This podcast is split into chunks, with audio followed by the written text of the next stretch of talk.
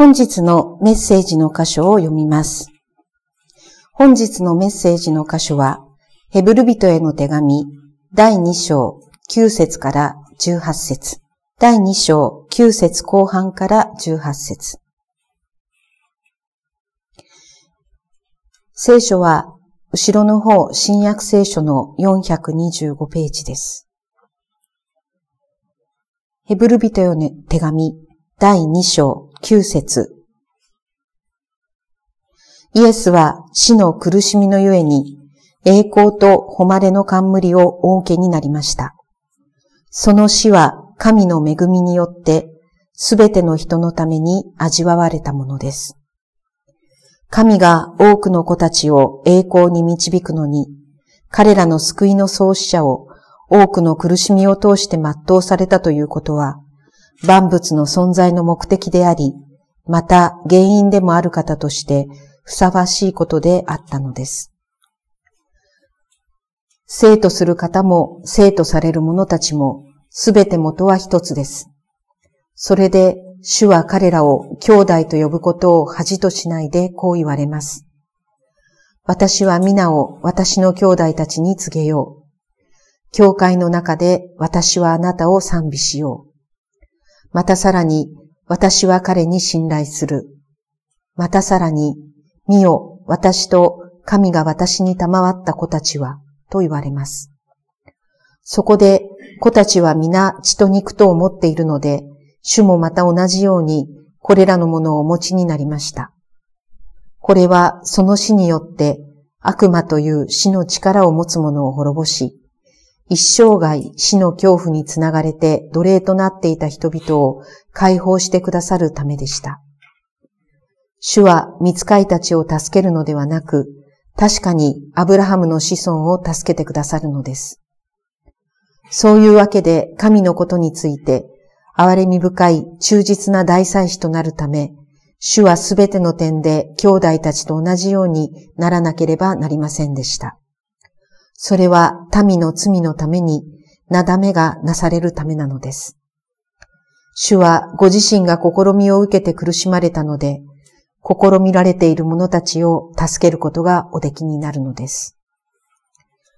本日はこの箇所より死の恐怖から解放する方と題してメッセージをお願いします。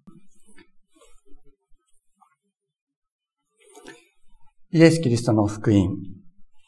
まあ一般にキリスト教というふうに言われますけれども、これは、歴史的な事実の上に立つものであります。このことは何度、えー、お話ししても、どれだけ強調しても強調しすぎることは決してないものです。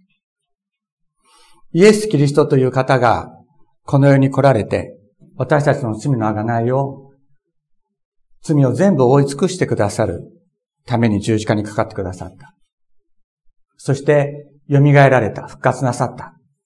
このことは歴史的な事実として私たちに与えられた祝福です。大学でですね、あの、イエス・キリストっていう話をすると、えその人って本当にいた人ですか？って言われることあるんですね。え、イエス・キリストって実在の人物だったんですか？とかっていう人に時々出会いますけれども、あの、社会の教科書にも書いてあったでしょ？うとかって、あの、言ったりもしますが、イエス・キリストは実在の人物であります。で、聖書に書かれているだけでなくて、当時、えー、書かれた歴史書にもイエス・キリストのことは記録されています。それだけじゃなく、むしろ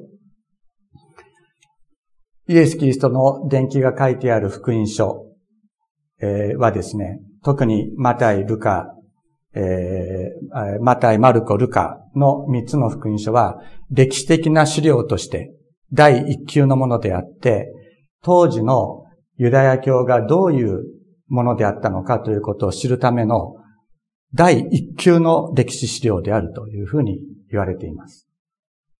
つまりイエス・キリストは本当にこの地に来られた方であるということです。で、それが私たち一人一人の存在に絶大な、絶対的な意味がある。それが聖書私たちに伝えることです。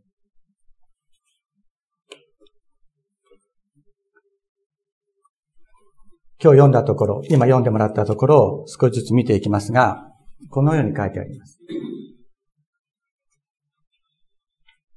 イエスは死の苦しみのゆえに、栄光と誉れの冠をお受けになりました。その死は神の恵みによって、すべての人のために味わわれたものです。とある。すべての人のために死を味わわれた。何のためだったか、何のためだったのかということは、この後に説明されていくことになるわけです。ここでですね、あの、同じ人を指す、えー、表現が何種類も出てくるので、聖書を読み慣れてない方は、それを、それが実は何を指しているのかということが分かりにくいと思いますので、あの、一つ一つ、あの、説明していきたいと思います。ここにですね、実節、神が多くの子たちを栄光に導くのに、彼らの救いの創始者を多くの苦しみを通して全うされたということは、万物の存在の目的であり、また原因で原因でもある方としてふさわしいことであったのですとありますが、多くの子たちっていうのは、これは誰の子たち？かというと、これは神の子たち。ここで、ヘブルビテの手紙の著者が前提としているのは何かというと、人は神の子として創造されたということが前提として語られているのであります。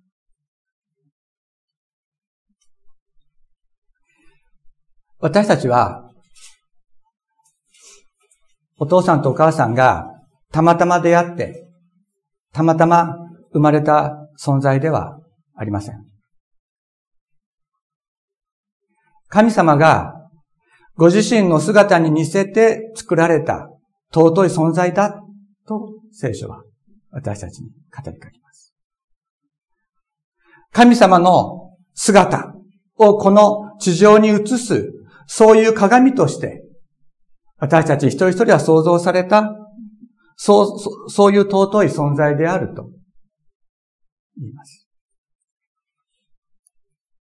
ところが、悪魔がそういう尊い存在である人間に対して嫉妬を燃やしてですね。そして人間を神のことは思えないような罪深い状態に引きずり込んだ。聖書はそのように私たちに語ります。だから、神が多くの子たちを栄光に導くのに、まあ、聖書ではですね、多くという言葉は全てという言葉とあのー、同じような意味で使われることが多いです。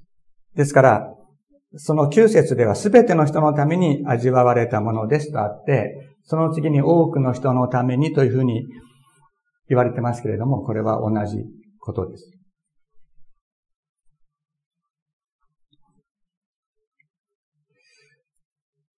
そして、えー、彼らの救いの創始者を、この彼らというのは、この子たちですね。人のことです。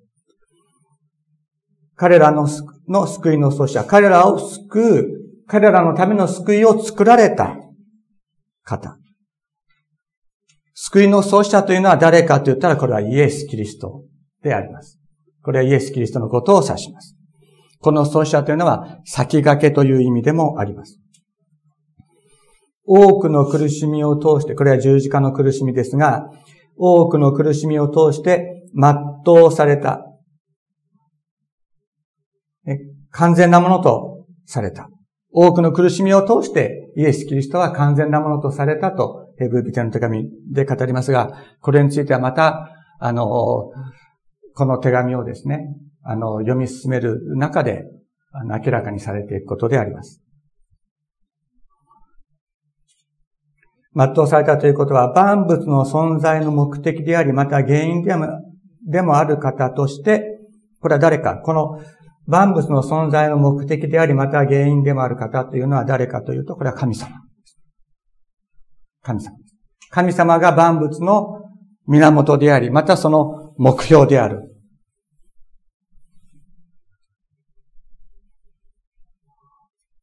そのようになさったことは、ふさわしいことだ。神様ご自身がイエス・キリストを私たちのために使わして、そして多くの苦しみを通して完全なものとされた。これは神様がなさることとして本当にふさわしいことであったというのです。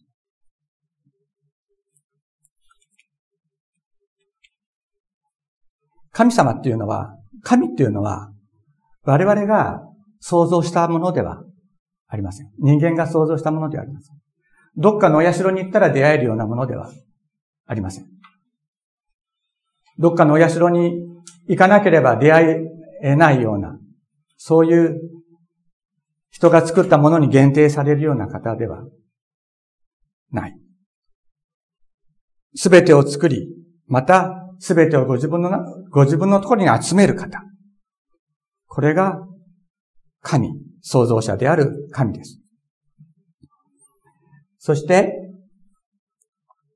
11節生とする方も、生とされる者たちも、すべて元は一つだと言っています。で、生とする方というのは、これはイエス・キリストを指します。そして、生とされる者たちというのは、これは子たち、人のことを指すのです。で、元は一つだ。一人の方、天地を創造された神様からイエス・キリストは来られ、そして私たちも、この罪深い私たちも、本当は、元は神様のところから来ているんだ、というのです。私たち一人一人自分自身の問題がある。認められないときに悔しい思いをする。また、人から傷つけられたときに、人を許せない思いになる。そういう思いに出されているとき、私たちは自分が本当に尊い存在として、神様の姿を映す存在として創造されたということがわからなくなります。そのように私たち一人一人が尊い存在として創造されたということがわからなくなるような力を罪というのです。だから、すべての人に罪があります。しかし、聖書は言うんです。そういう罪の現実の中に私たちはあるかもしれないけども、元は私たちは神様から来たものなんだ。神様の姿に似せて作られた尊い存在であるとそのことをまず思い出させようとするのです。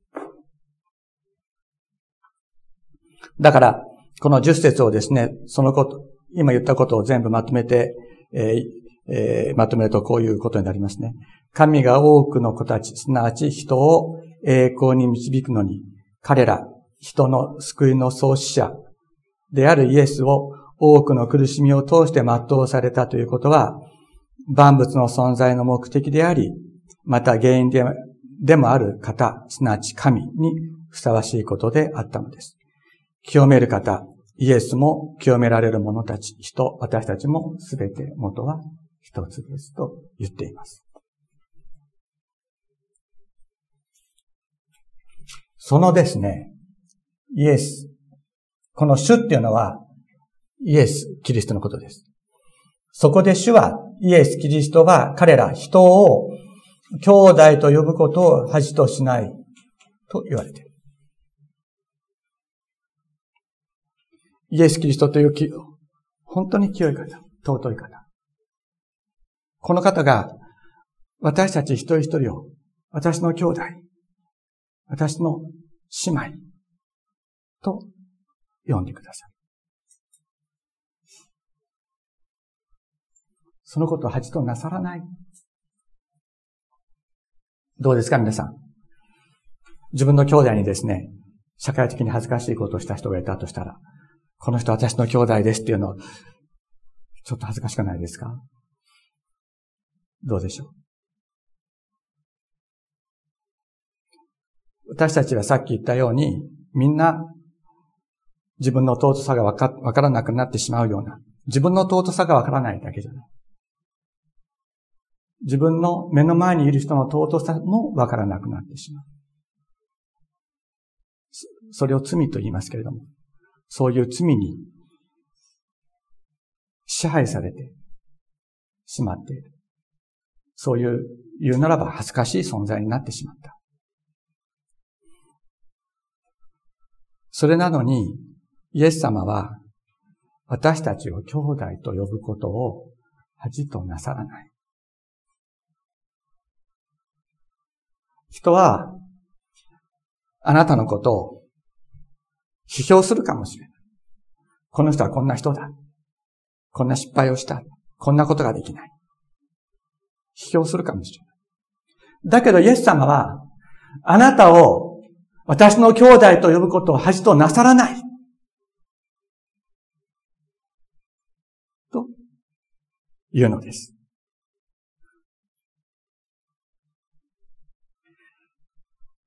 なぜかというと、それは聖書の中に、あの、根拠があるって言うんですね。旧約聖書の中に根拠があると言うんです。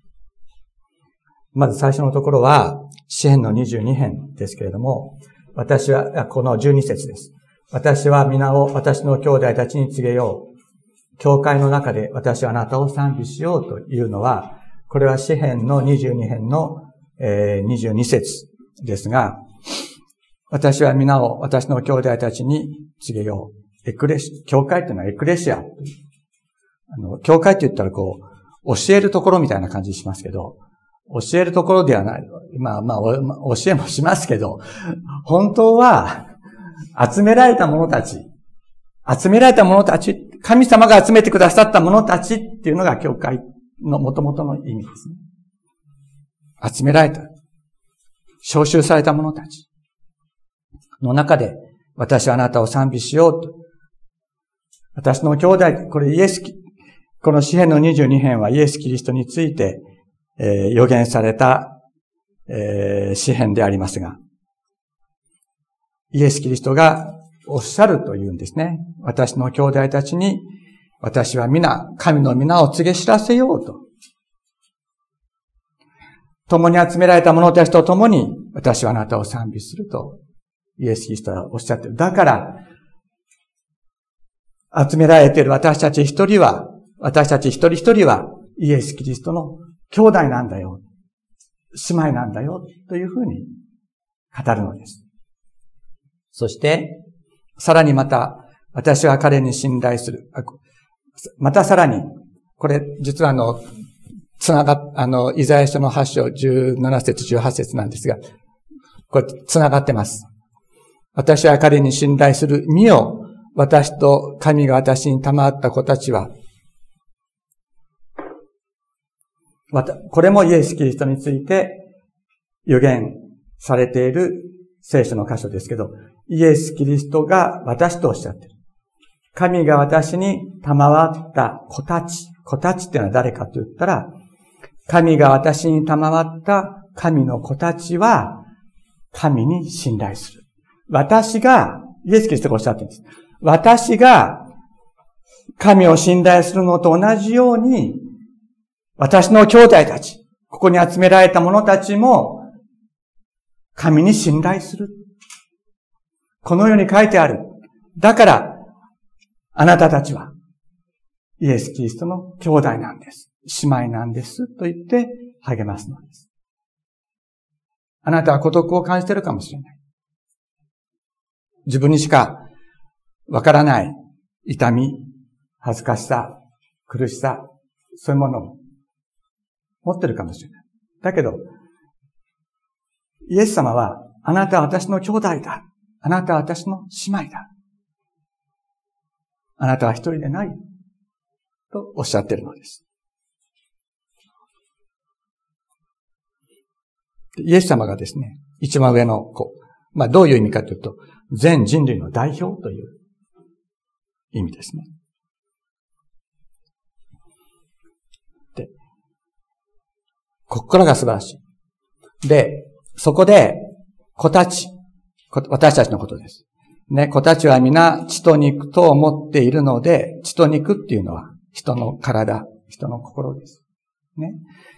血と肉と思っているので、主イエス・キリストもまた同じように、これらのもの、血と肉をお持ちになりました。人の体、人の心。イエス・キリストっていうのは神話の、神話の中のなんかスーパーヒーローみたいな人じゃないんです。私たちと同じ心。私たちと同じ体を持った人間だったんです。そして、そこで子たちは皆血と肉と思っているので、主もまた同じようにこれらのものをお持ちになりました。それは、その死によって悪魔という死の力を持つ者を滅ぼし、一生涯死の恐怖につながれて奴隷となっていた人々を解放してくださるためでした。悪魔は死の力を私たちにですね、お前は死ぬ存在だ。お前はいつか死ぬ。まあ、それは死ぬでしょう。でもその死の力を、によって私たちを縛り付ける。恐怖に縛り付ける。それによって身動き、身動きできなくさせてしまう。そういう力を悪魔を持っているというんですね。それによって、死の恐怖によって人を一生涯奴隷にする。そういう力を悪魔をも、悪魔は持ってるけども、その悪魔を打ち滅ぼしたのがイエス・キリストだって言うんです。だから、死の力を、によって、私たちを一生涯奴隷にしようとする悪魔を打ち滅ぼしてくださったから、私たちは死を恐れずに進むことができるものとされたというのです。でね、ここでね、すごく重要なことがある。これ誤解されていることもあるんですけど、すごく重要なことがある。それは、悪魔を倒さなければいけないのは誰かっていうことな。この教会ではもう何度もお話してますので、皆さんも理解しておられる方もいらっしゃるかと思いますけども、悪魔を倒すべきものは誰かこれは神様じゃないんですよ。神様じゃないんです。なんでかって言ったら、悪魔は神様が作ったものですからね。初めから勝負にならないんです。初めから勝負にならない。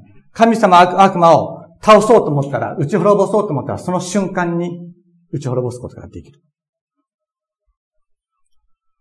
じゃあ、どうしてどうして神様やってくれないのかしたって思うけど、それじゃ人間が勝ったことにならないからです。じゃあ、天使が、天使がやればいいじゃん。ね。天使が私の代わりに戦ってくれたらいいじゃん。思いません？だけどそうでもない。なぜかって言ったら、天使は神の姿を映す存在ではないのです。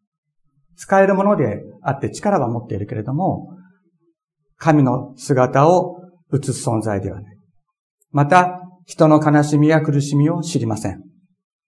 人の心を持っていない。だから、見つかいはですね、悪魔の試みに合わないんです。で、悪魔を倒す、倒さなきゃいけないのは誰かって言ったらそれは人なんです。人が悪魔を倒さなければならない。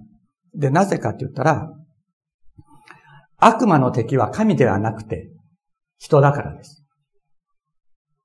悪魔の敵は神ではなく人なんです。なんでかって言ったら、人は神様の姿を表す尊い存在なんですね。だから悪魔は人に対してものすごい嫉妬を燃やして、こいつ神様の姿、ありえないとかと思ってですね、こいつを怪我してやる。こいつをダメにしてやるっていうふうに思って悪魔が人を攻撃してきた。それが創世記に書いてある失楽園の出来事であるのです。それで罪に引っ張り込み、罪によって怪我し、憎しみや怒りや悲しみや痛みの中に人を引きずり込んだ。だから、人が、この尊厳を失ってしまった人が尊厳を回復するためには、人が悪魔に勝つ以外にその尊厳を回復する道はないのです。だから神様は人に戦わせようとするんです。人に戦わせよう。悪魔に勝たせようとするんです。そのために精霊を旧約聖書の時代から送り続けられました。預言者を送り続けられました。また立法を与えられました。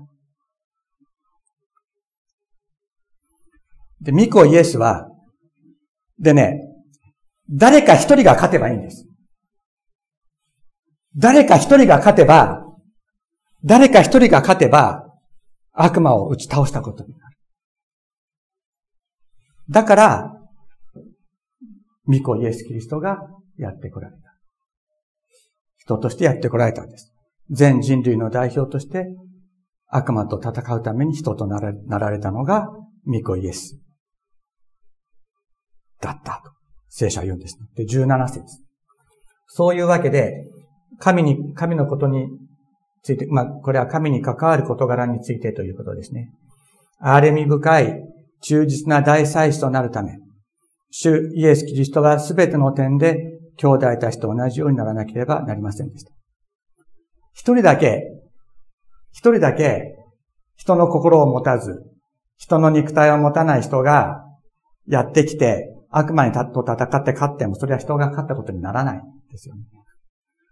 だから、私たちが受ける誘惑、私たちが受ける、感じる苦しみ、痛み、そういうようなものをすべて同じように受ける存在としてイエス・キリストはやってこられた。だから、あれみ深い忠実な大祭司となるため、主イエス・キリストはすべての点で兄弟たちと同じようにならなければならなかったというのはそういうことです。これは民の罪のためになだめ、まあ、なだめと書いてありますけれども、これはなかなか、あの、一筋縄では、あの、解釈が難しい言葉であるんですけれども、罪のあがない、あるいは罪をすっかり覆い尽くすこと。ヘブライ的な、あの、意味では、罪を覆い尽くす。まあそういう意味ですが、それが私たちの罪が見えなくなるようにしてください。覆いがなされるためである。主はご自身が試みを受けて苦しまれたので、試みられている者たちを助けることがおできになるのです。皆さんどうですか？私の苦しみは誰にも分かってもらえないって思ってた時に、その苦しみ分かるよっていう人がいたら、目の前に現れたら、ほっとするんじゃないですか私もその痛みをわかる。同じところを通ってきた。と言ってくれる人がいたら。そして私はこういう、私もこうだった。という話を聞くときに、私たちは勇気を得ることができるんじゃないでしょうか。また、慰め、そのことを通して癒され、立ち上がっていくことができるんじゃないでしょうか。イエス・キリストは、私たちが受けている試みをすべてご自身を受けられたっていう。私たちの痛み、悲しみ、それらを全部知っているというふうにおっしゃっているのです。だから、私たちを助けることができる。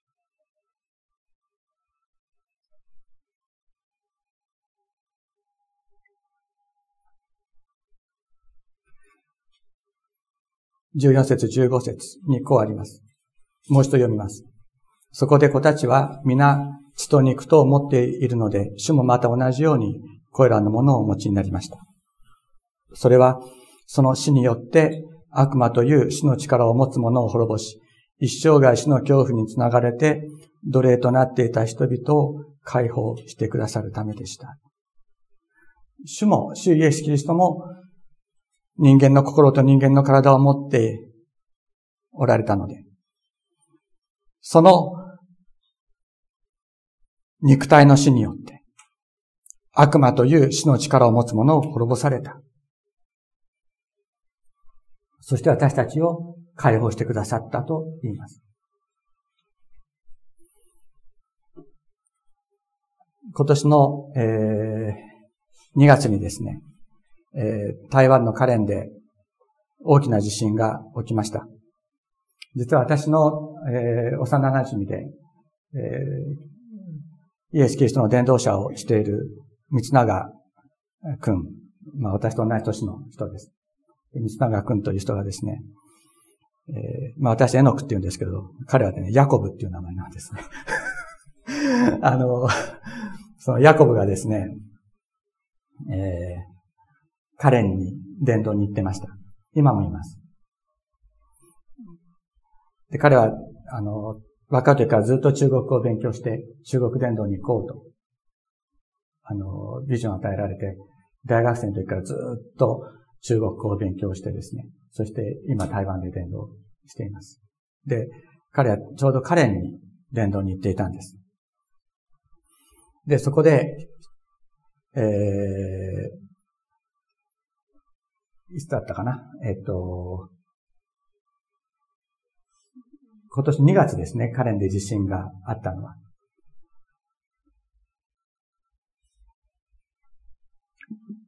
それで、あのー、この、カレンには、カレンの地震の時にこの、えー、写真を見られた方も、まあ、多いのではないかと思いますが、この7階に、1階、2階、3階、4階、5階、6階、7階、7階に住んで、住んでおられた方に、大久保さんというご夫妻がいらっしゃいました。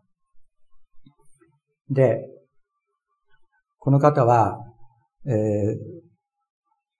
ご主人も奥様も、まあ、末期癌であったんですけれども、あの、2月のカレンの地震の時に倒れたマンションのですね、あの、7階が住まいで、もう、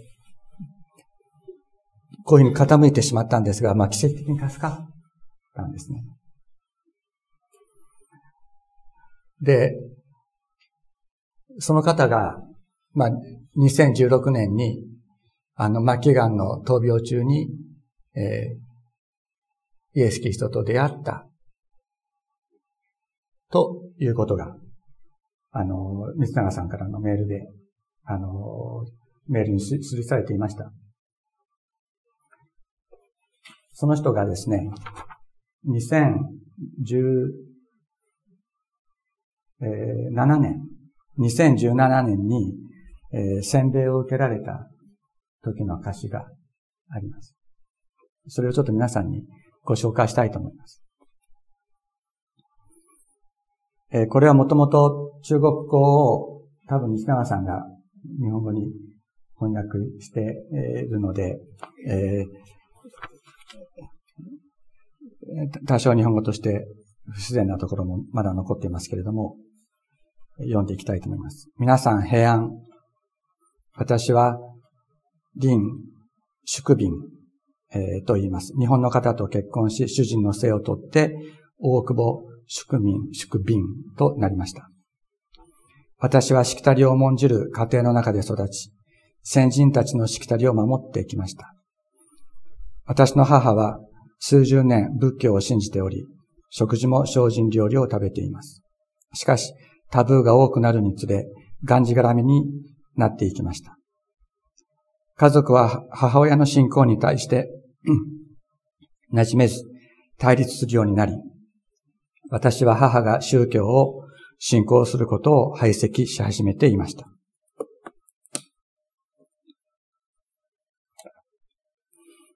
このような、規律で人を圧迫し、高徳を積む、ご利益信仰の偽宗教であると決して信じることはできませんでした。2005年、私の主人で哲学教授である大久保忠夫は、高校悪性腫瘍が見つかり、まあ、口の中ですね。高校悪性腫瘍が見つかり、それが脳や肺に転移しておりました。そして日本で大手術を受けましたものの、治療方法が見つからない状態でした。2011年、日本で入院している時に、私の姉の、えー、娘婿である呉牧師夫妻がよく来てくれていたのですが、ある日、彼らは私の主人のために祈ってくれました。その時は主人は意外にもそれを受け入れて最後にアーメンという二文字を言ったのです。当時私はこのことに大変驚きました。それは主人が無神論で宗教とはかけ離れた人だったからです。翌年私は重病の主人を連れて彼の家に帰ってきました。麻痺を持った家族の面倒も見ることになったとき、ゴ牧師は私のために、えー、美神協会の広告料医師とミンミンさんに電話をしてくれました。ミンミンさんは私に関心を寄せてくださり、一冊の聖書を送ってくださいました。彼女は私が主人の世話をしており、美神教会の集会に行けないことを知っていたため、近くの教会を探してくれました。この教会の兄弟姉妹たちがよく私に関わってくださり、私のために、まあ、授業、聖書の勉強会ですね、をしてくださったりで、私は本当に彼らに感謝しています。こうして私は神様を知ることの第一歩を踏み出すことができた次第です。今年の3月末、これは2017年のことですが、その3月末、美神教会の高医師と竜医師が同じ建物の違う階に何年も、まあ、住んでいた、さっきの建物ですね。えー、この建物の同じ、えー、違う階に、えー、住んでいたことが分かり、思いがけない出会いの日がありました。それから、毎週土曜日の午後2時半より、私は12階の竜医師の家庭集会に導かれました。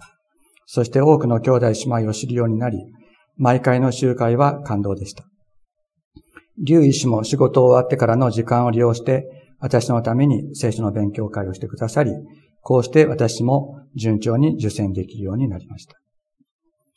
台湾に帰ってからの数年、毎日の生活は病院と家との行き来ばかりで、とても辛くしんどいものがありました。この困難な時を終わらせようと思っても、神様はこの、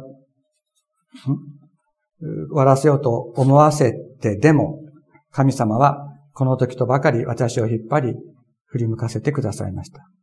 どういうことかわかりませんが、私の主人はだんだんと変わってきました。主人は静かにテレビを見ることができるようになりました。私も主人の世話をしつつ、聖書を読むことができます。もちろん聖書が完全に理解できるわけでもありませんし、私の祈りもどれだけ、どれほどのものでもありません。しかし、心を込めて誠実な言葉で祈るときに、神様は必ず聞いてくださるということを知りました。昨年、私は肺腺癌の第4期、ステージ4で3ヶ月から半年の命だと診断されました。しかし神様は良きお医者さんを使わせてくださいました。彼は私に決して諦めないよう励ましてくださり、投薬による化学療法を受け入れました。後で奇跡が起きたのです。入院中、私はひざまずいて祈っていた時に、主様、イエス・キリストですね。主様は私に語りかけてくださったのです。神様からやってくる奇跡は私の身の上に起こり、それをとても言葉では言い表すことができないのですが、私はある種の感覚でした。私のある種の感覚でした。主が私とずっと共におり、ずっと私の肩に手を置いてくださり、私は幸福と平安な雰囲気に包まれました。癌末期であるにもかかわらず、気持ちは快適になり、どの看護婦さんの顔も愛で満ちていました。そういうふうに見えた。最後に、私は心からの感謝を主様に述べたいと思います。私が神様を深く知り、深く信じるほど、心の中の平安や、失礼、心の中の不安や怯え、恐れ、苦痛は心の中から消えて平安で満たされます。以前に主人を世話することは苦しく不満でありましたが、今で私の精神の支柱、支えとなっています。私のこれからの歩む道が辛くても、道の長短に関わらず、すべては神様の身胸である。私はすでに神様に命を託したからには、神様がこれからの歩みを、歩みと決定を導いてくださることを願っています。私に平和、えー、平静かつ勇敢な心を持って、一切に相対し、私も神様の一切の導きに従っていくものでありたい。あなたを信じてから、絶望の中にも希望を見出し、希望よりさらに強い望みを探し出し、私はくすしき神様の恵みを受けました。ここすごく重要です。希望よりもさらに強い望みを神様は私たちに与えてくださった。人間が持つ希望よりもさらに強い望み。これを与えてくださったと言っています。神様私の心の中の思いを変え、私の人生を変えてくださいました。現在私は毎日、新しい生命の一日を見ることができ、神の恵みの中に用いてくださり、私が欲するところの一切を用意してくださいます。最後に私は聖書の引用を持って終わりたいと思います。これは日本人の伝道者の長原慎さんという人が送励ますために送ってくれた聖書の自分だということですが、ですが、たとえ主があなた方に悩みのパンと苦しみの水を与えても、あなたの死、先生、これ神様のこと。あなたの死であり、あり、神である方は再び隠れることがなく、あなたの目はあなたの死を見る。また、あなたが右に行き、あるいは左に行くとき、その後ろでこれは満ちた、これに歩めという言葉を耳に聞く。イザヤ書30章。末期癌の中で、もう自分の命もいつ亡くなるかわからない。そういう中で、同じ末期、末期癌のご主人の介護をしながら、世話をしながら生きていくことはこの人にとって本当に苦しいことであったと言います。しかし、イエス・キリストがこの方のところにやって来られて、肩に手を置いて触れてくださった時から全てが変わった。なぜか。イエス・キリストが死を打ち滅ぼされたからです。死を打ち滅ぼ、死の力を、死を握っている悪魔を打ち倒されたイエス・キリストが、私たちに触れてくださるときに、私たちはこの死の恐怖から解放されていく。そのことを、この方は自分の生涯を通してですね、生涯の最後の時を、の時に、この方はこれを体験なさいました。私たちも同様です。私たちも様々な苦しみあるでしょう。で、いつか私たちはみんなこの肉体を捨てていかなければいけない時が来ます。肉体の死は必ず訪れます。しかし、そういう時に人間が持ち得る希望よりもさらに強い望み、それはイエス・キリストの命です。それを私たちに与えてくださる方がいる。このことによって私たちはその死を乗り越えていくのです。イエス・キリストがおられるところに私たちも導かれていくのです。で、このような経験は、この大久保宿便さんさんだけではありません。多くの人たち、イエス・キリストに出会った多くの人たちがこの同じような経験をしていきます。イエス・キリストに出会った、イエス・キリストに逃げられた者たちは、恐れながら死んでいくのではなくて、主を感謝しますと。私を永遠に握ってくださっていることを感謝しますと言いながら、この地上を去っていくことができるのです。イエス・キリストが死を打ち滅ぼされたからです。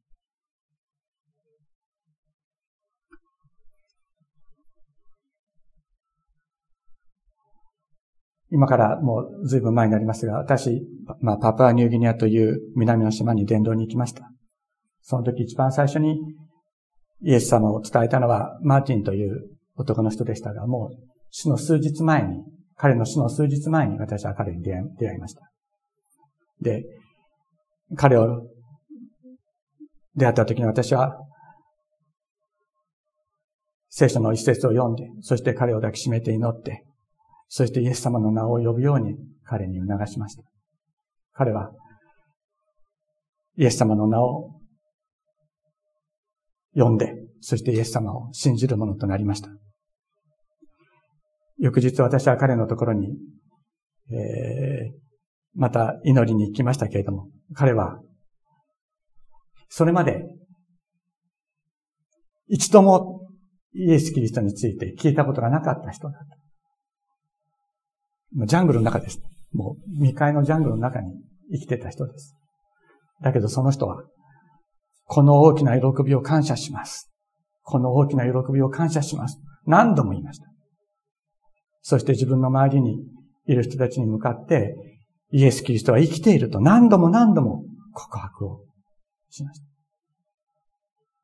で、彼の、彼の家族は、キリストを信じるものではなかったんですけれども、家族にですね、イエスを信じよう。イエスを信じようと言いながら、大きな喜び、大きな喜びと言って、イエスは生きている。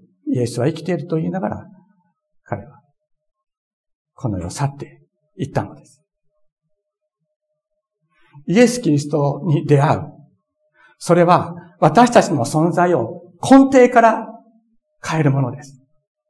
イエス・キリストを知る前には、死ぬか死ぬことが怖かった。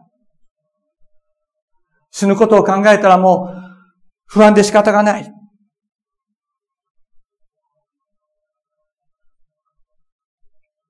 そういうような存在であったものが、イエス様、あなたは死を打ち打ち倒されました。私も死を打ち倒された。あなたのところに参りますと言って、死んでいくことができるものと変えられていくんです。それは私たちが頑張って、元気をね、振り振り起こして、何か、頑張ってそういうふうに言えるようなものではないんです。私たちの存在の内側から死を打ち倒されたイエス様に語りかける。そういう信仰が与えられているときに、与えられた者たちを必ずそのように導かれていきます。このように主は私たちを導いてくださっているんです。この方が私たちにね、あなたは私の兄弟だ。あなたは私の姉妹だ。私は、あなたが私の兄弟であることを、私の姉妹であることを喜んでいるよ。と語りかけてくださっています。お祈りしましょう。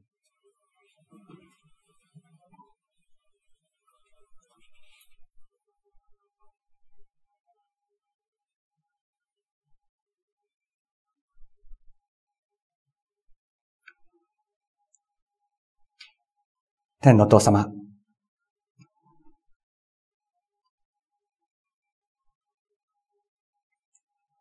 私たちのすべてを知ってくださっていることを感謝いたします。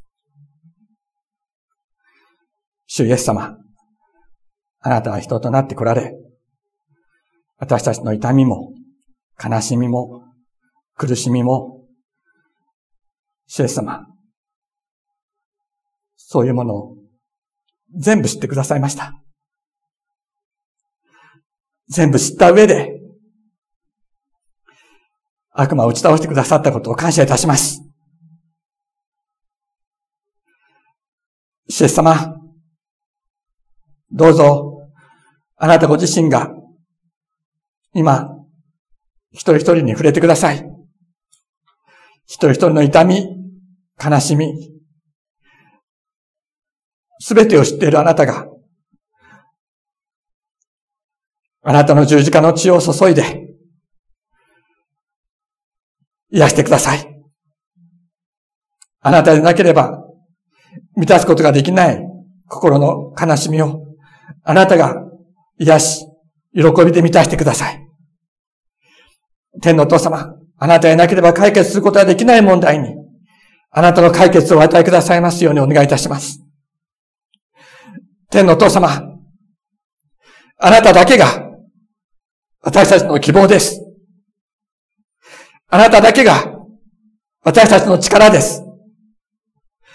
天のお父様、私たちはどんなに元気を出そうとしても、元気出せないときに、あなたの命がやってくるときに、私たちは立ち上がることができます。立ち上がらせてくださいました。主よ、どうぞその命を、日々、私たちに注ぎ続けてくださいますように、お願いいたします。感謝して、とうとうイエス様のお名前によってお祈りいたします。アメン。